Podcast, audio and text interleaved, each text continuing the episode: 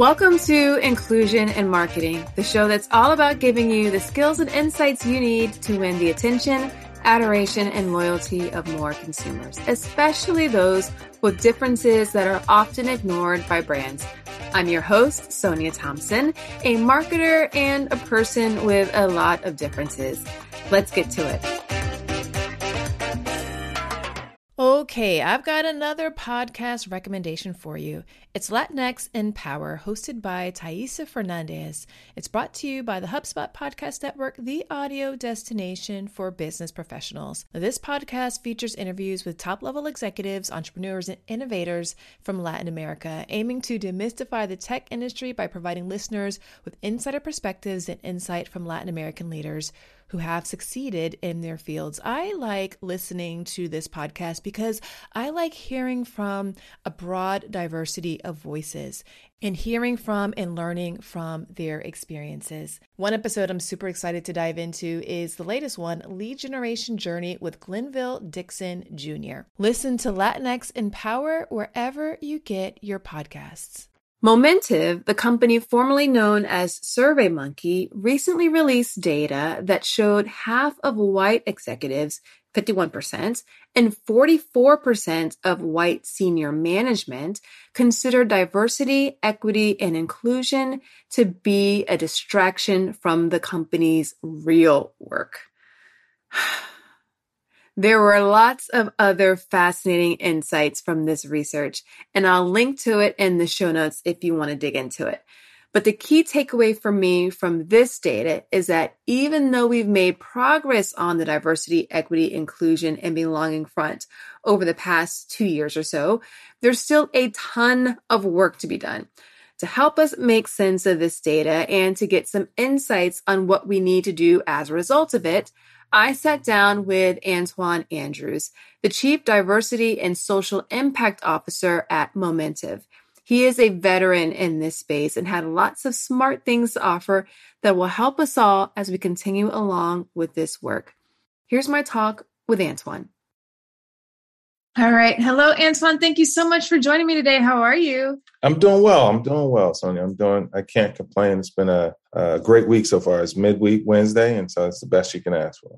oh, always great to hear. Okay. Well, let's dive in. We've got a, a pretty juicy topic, and I, I want to get your insight. So let's just dive in um, before we like level set everyone. Can you just tell me a little bit about who you are and what do you do? Yeah, so I'm uh, Antoine Andrews. I am the Chief Diversity and Social Impact Officer, and that that last part is very important. But I lead those efforts for Momentive. Um, and what's important about about the role is, you know, I think the social impact. Most folks understand the Chief Diversity role, but the social impact um, officer is what makes this job super exciting.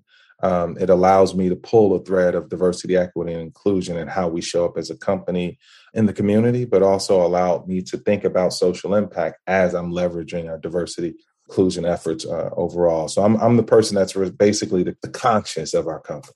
Well, so the conscience of the company, I think that's a important thing to think about it from that aspect of it. And it sounds like because it's in your title, it's sort of baked into the business results. Is that right? Mm-hmm. Yeah, I, I, it's baked in our business results. Know, we just launched a product called uh, Workplace Equity IQ, which centers around helping companies think about diversity through the lens of quantitative HRIS data and sentiment data. So, yes, it's definitely baked into our business, so much so that we've created a solution to help our customers and help decision makers think about diversity at a much deeper level. For sure. We do need more people to think about this more deeply. Okay. Mm-hmm. You did mention that a lot of people probably do know what a chief diversity officer does, but mm-hmm. you just level set us just in case there are people who aren't sure and are very curious about it. Yeah, I've been I've been fortunate enough to be in the space for some time. And, and I think if we think about diversity, equity, and inclusion, think about it through the lens of how do we look at um, how employees are experiencing the life cycle, whether it's how they're hired, promoted, how we're retaining them, how they're showing up with managers, what their experience and their lived experiences are in a company. My job is to make sure that that comes to life in every interaction that they have. The other side of my, my, my role is how to make sure that um, as we show up um, externally. And so if you look at our momentive.ai site, how we show up, it, it, diversity screams around, you know, what our people are and how we show up, what's important to us. Um, accessibility of our site and what, what that looks like. And so when I said before, I'm the conscious, I'm the person that's constantly thinking about those engagements, employee to employee, manager to employee, um, company to customer, to be able to say, are we thinking about it through the lens of diversity, equity, and inclusion? I love that you said all the different ways that you're thinking about it because what you hear when you hear a lot of people talking about diversity, equity, and inclusion, a lot of times whenever they're they're talking about it from an internal human resources standpoint and they kind of forget that it's also very important to think about these from when you're thinking about your customer as well. Mm-hmm. Yeah, I, I, I, believe you, you can't just look at the internal side. We, uh, we say this: we want our insides to match our outsides, and so it's important for us to think about it. The what makes you know working at Momentive exciting is that we have the opportunity to touch the space of DEI on a broad set, not only through our customers and looking at it at workplace and workforce, but we also do work and, and think about surveys that are, are, engaging with you know communities. We did some work with the AAPI data, which really centered around understanding how the Asian community was experiencing hate on a broader set. So I think this job gives us an opportunity to do some um, thought leadership in this space to really partner with um, folks that are doing great work in this um, sense. And so I think that that outside piece is critical because we actually have to change both how we're operating internally and really help be a part of how the world is operating and moving externally. Very good. All right. So you have been in this space for a long time, right? I think it's over a decade you've been uh, mm-hmm. doing this work. But for a lot of companies, they really started to get more focused on diversity, equity, inclusion over the last year or so. Um, when, you know, in summer 2020, the world kind of woke up to a lot of things that were going on. Are there many differences in the way that you sort of seen and observed the way people have been tr- starting to engage in this type of work um, from a company standpoint over the last year that um, we should be aware of? Yeah, I, Sonia, I think that's a great question, and you're so kind. I've been in the, the space closer to uh, 20 years, which gives you trying to give me 10 years back on on the gray beard. So I appreciate that. Um, but I, I, think one of the things that I've, I've noticed over the past 15 to 18 months that you know language has changed and shifted, which is um, really critical, uncomfortable but needed. Right, okay. language like white supremacist culture, white supremacy, the books that folks are reading, whiteness, and all of those things are really driving towards how do we talk about the core of what we're trying to resolve and um, how people show up. Marginal people talk about marginalized groups. And so language has shifted and that's different because once language shifts i think actions shift along with it. And i think that's the biggest piece for what i've seen over the past 15 to 18 months. Definitely. I think people are having much more frank conversations that probably are a lot less politically correct. Um, I'm not saying that politically correct is what we needed. We probably need less, a whole lot less. We need to stop being politically correct to be able to have the conversations that we need to have. Yeah, yeah. One of the things I said as we were, you know, as, as I was coming through the summer of last year, 23, um, 2020, and I think there were three words that I used to talk to organization around you know where are we in this moment and talking about having difficult conversation? One was perfection. I think we're striving for perfection in these conversations and, and having a per- perfect conversation for an imperfect um, situation is just impossible to me. So like let's not let's look at the other one is i think that most people talk about is uncomfortable. We're all going to be uncomfortable as we're having these conversations. It's needed you have to get to that uncomfortable stage before you move on into really being able to understand it. You know, I always like to say when I had hair, there was that piece before short hair to long hair, and it's that uncomfortable phase in between where you're not sure if you're going to comb it or brush it. So that's one. And then the third piece, um, Sonia, that I think is really important is stamina. Mm-hmm. Um, it's required for us to to continue to stay in the space. We all get tired of like, oh, we're going to have this conversation again, and that's when you need to lean in. And that stamina piece is is important as we're moving through. So I I'm glad you brought that up because I do feel like there are a number of people who've gone through a bit of fatigue. Like they were super gung ho whenever they first started, but now people are like, okay, can we have a different conversation already? Let's talk about something else. And that brings me to um, your your company recently completed a survey and the findings were quite interesting um, in terms of nearly half of executives feel like diversity is a distraction. Could you talk a little bit more about the survey and um, some of the findings that came out of it?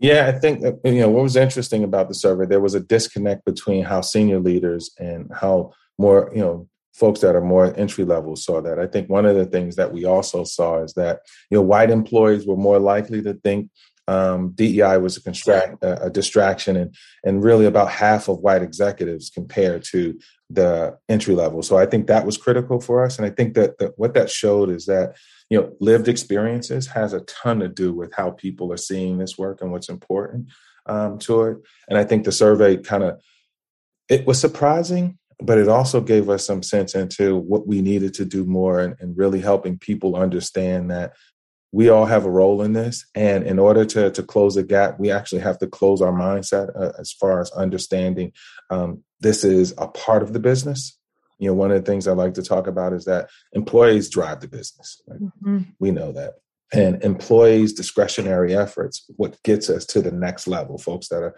and, and folks are more willing to give that discretionary effort when you have a, a place that they feel connected to they feel valued and how do we continue to do that and so a distraction actually limits your ability to be successful. You know, I think we all know that diversity, having different mindsets, having different thoughts, and having innovative approaches actually expands how you can show up and expands your your reach into a market. So I think that the data just helped us realize like we have some work to do as an organization. We have some work to really do to help um, driving and to go back to the workplace equity. It's a it's a key component. That survey that we ran is a key component of the workplace equity iq which helping organizations see where those gaps between their senior leaders their senior managers and their um, overall employee base can can are different. Right. Finding a service solution that helps you better connect with customers and keep them happy can feel impossible, like trying to remember the name of that guy you just met at a networking event. Was it Ron? Or could it be Don or John or Sean? Yeah, that kind of impossible. HubSpot's all new Service Hub can help. Well, with the service solution part, at least. It brings service and success together on one powerful platform for the first time ever. With an AI powered help desk and an AI chatbot that handles frontline tickets fast. Plus, it comes with a customer success workspace that helps reps anticipate customer needs and a full 360 view of every customer so your go to market team can keep a pulse on accounts before trying to upsell or cross sell. Also, you can scale support and drive retention and revenue. And you know what that means better service and happier customers at every stage of the journey. Visit HubSpot.com slash service to do more for your customers today. So what would you recommend? Um, so as, as people are starting to understand that building an inclusive brand is an essential aspect of what they need to do if they want to attract diverse talent, if they want to create a space where their customers um, of all different backgrounds and who the differences they have feel like they belong getting this data, somebody might say, oh, there's a lot more work to do than we realize. What what should people be thinking about or doing to once they get their bearings about them to kind of start to get people to understand that it's not a distraction, it's more of a business imperative. Yeah, I think you're right. I think when you see the the data coming out, where if you read, you're looking at our, our surveys, most folks will have a reaction like, "Oh, the, the mountain is too too too heavy, or too far to climb, or we got to boil the ocean." I think for me, is I like to chunk it out and think about what, what what's most important for us um, at this moment in time. And your employees tend to tell you that most employees are really focused on how they want to grow their careers. Mm-hmm.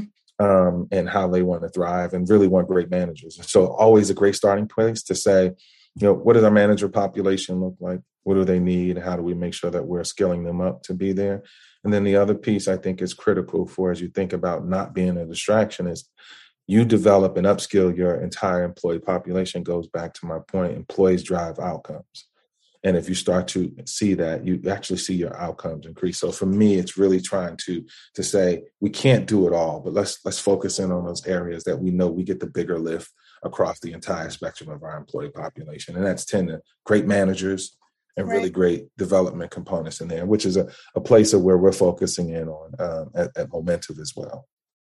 What would your um, recommendations be? Great managers are critical in this effort mm-hmm. because they can create psychological safety. They can create a team environment where, let's say, if their organization isn't on board fully, at least something can be done on a team to create that sense. Is there anything that you would recommend people who are, let's say, individual contributors or who aren't necessarily the overarching business leaders that they can do to start evangelizing or to make positive change on the inclusion front if they don't feel like they're getting that support from the top at their organization yeah i think uh, that's a great that's another great question i think for us it's for me i think about employees not advocating their role of making their their colleagues feel included mm-hmm. in there and mm-hmm. so one is always starting with what what do i know about myself uh, folks are doing so much reading and so much learning about where their biases may lie. That's one. And then the other piece is like really leveraging curiosity, I think, and empathy to really be able to help drive that. I think asking questions without having a conclusion is critical. Um, and I think employees, individual contributors, really leaning in and, and, understanding how their their colleagues are experiencing the, the organization or even experiencing them and taking that on and really being able to um, drive change for themselves. I think for me, microaggressions, and I know are really those small things that, that people don't realize that they're doing. It's like, um, you know, talking about someone's hair, all of those things. And so I think there's some ownership that I, I would I would recommend individual contributors say, how am I actually impacting my colleagues' work experience? How am I impacting my colleagues' ability to be successful and thrive in the organization? And owning that, you are you actually start to role model that for others. Yeah. So kind of like take some power back. Don't put mm-hmm. it all on leadership and what they can do. You can create change right where you are. Yeah, kind of like the you know power to the people, right? I think have a lot of power, and if we give up that power, it gives people the sense of saying, "Well, there's nothing I can do." And I don't think in this work, it's that's a an approach to take. Right, and it goes back to what you were saying earlier: as employees can drive change, like everyone within the organization has a role to play. Mm-hmm, mm-hmm. Okay, so uh, we need to kind of be a bit of a PR agent for diversity, equity, and inclusion work. Yeah. Because, like you said, because so many people are thinking about this as a distraction, do you have any thoughts or suggestions on how to get more people to see it as a business imperative versus something that's political or something that's, you know, in response to one or two particular events that happened? Yeah. I think we have to find a way for leaders, in my experience, to personalize it. Okay. And so, really finding the nuance for each leader, it's going to be different for every leader.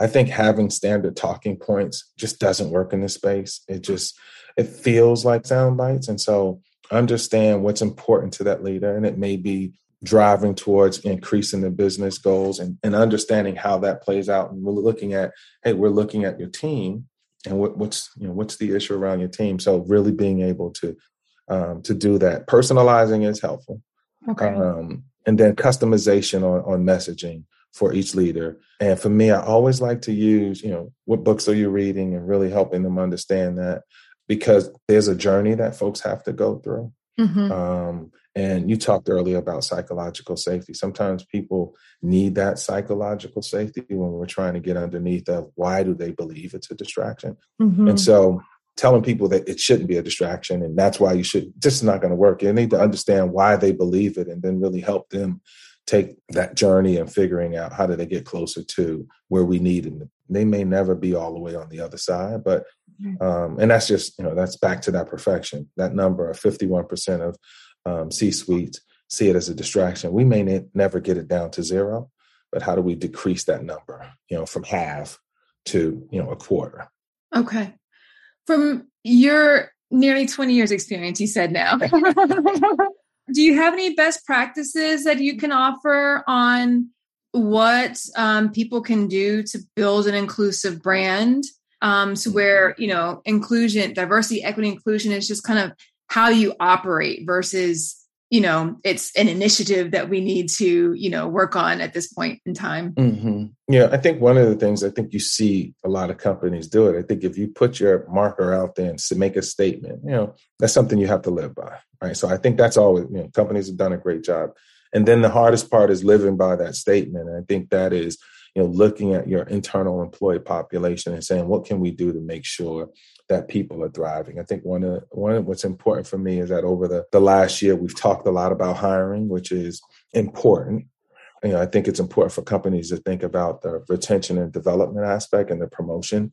And the reason why I say that is that if you focus in on that, you actually are looking internally at what things you may have done or may have not created for your employees to see them thrive. And so I think looking at development moments, whether it's a mentoring program, whether it's a sponsorship program, which benefits not only the sponsee or the mentor, but the, the mentee, but the mentor as well. I always think a reverse mentoring program is always helpful because it gets senior leaders to actually start to learn and get closer to mm-hmm. the issues from there.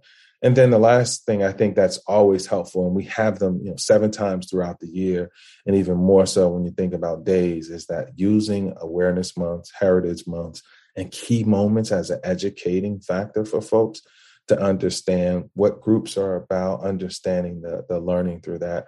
And my team probably, if they if they watched it, they they're probably waiting for me to drop this one quote I always drop um, and it's the Bryan Stevenson quote. I had the fortune to see Bryan Stevenson speak, and he talked about learning. And what he said learning is an action item. Learning gets you to do things that you would not otherwise do.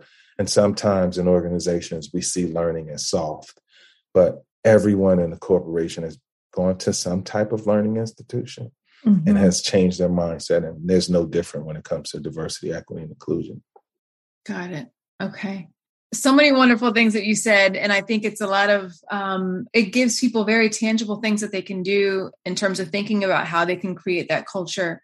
I know you talked a little bit earlier about you have social justice in your title. I might be saying the title wrong. Mm-hmm. um, is this something that most brands need to be thinking about as they're working internally to connect what they're doing internally externally as well in some way? Yeah i think so. I think it's the s and the esg that many organization and investors are, are talking about. And I think um, really, you know, for me, how do you in, look at the community across the board? And for us, we have three ways of thinking about it. It's equity and education. So how do we make sure that our, our young people have access to the um, education they need? Reshaping the workforce, and how do we make sure when they're ready, when folks are ready, they actually have access to, you know, paying well-paying jobs and, and can be successful. And the last one is around um, environment, sustain and sustainability through the environment. And so, yes, if you look at from a corporation, how do you can continue to drive through that as a, as a way of helping the communities and, and honestly our future to be prepared and be successful and to one day kind of be sitting in this seat where they're being interviewed by Sonia or Sonia's, you know, interviewing someone who we've kind of leaned into. So I, I think it's the key component here because it's the place of we're giving back to others, we're leveraging our resources. And then mm-hmm. I'll, I'll leave you with this because one of the things that is critical, our employees are amazing. And so, how do we leverage our employees to really engage them in the communities? Skill based volunteering is huge. It's a great way for our employees to leverage what they know to help others, help communities in, in that way. So social impact and social social justice is a key component for for all companies, and it's a it's a way for us to get closer to what's going on. Nice. All right, this has been fantastic. Any parting words of wisdom for people who mm. are working to build an inclusive brand? I think the the key here is that I remember somebody saying that that this work is hard and this work is really hard. And I think from that perspective, I think it's it's that anything that's easy, whatever it is, you're going to all ask some questions about it. But if pushing through the, the tough times and you see results, you feel good about the journey. And this is a journey this is a journey. And then the last thing I would be wrong if I didn't throw a shameless plug of our workplace equity IQ uh, solution, which I think is really centered on helping decision makers make the best decisions and really shape the future for their organizations. Thank you so much. Thank this you. And super insightful. All right. Thank you so much.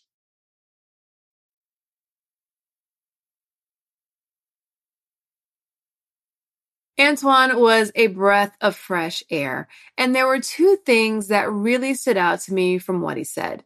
The first is that stamina is essential. We've got work to do, and there will be both highs and lows on this journey.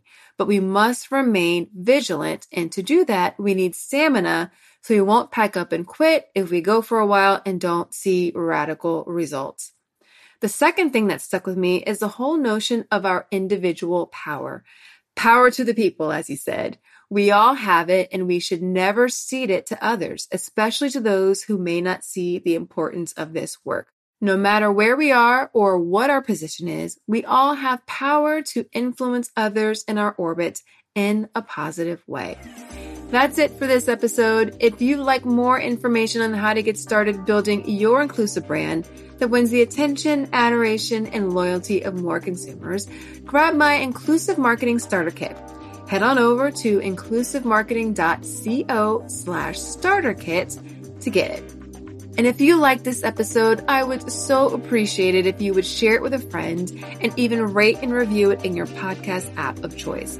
It'll help get the word out so others can get going delivering inclusive experiences. Until next time, remember, everyone deserves to have a place where they belong. Let's use our individual and collective power to make sure more people feel like they do. Somebody's waiting on you. Thanks for listening.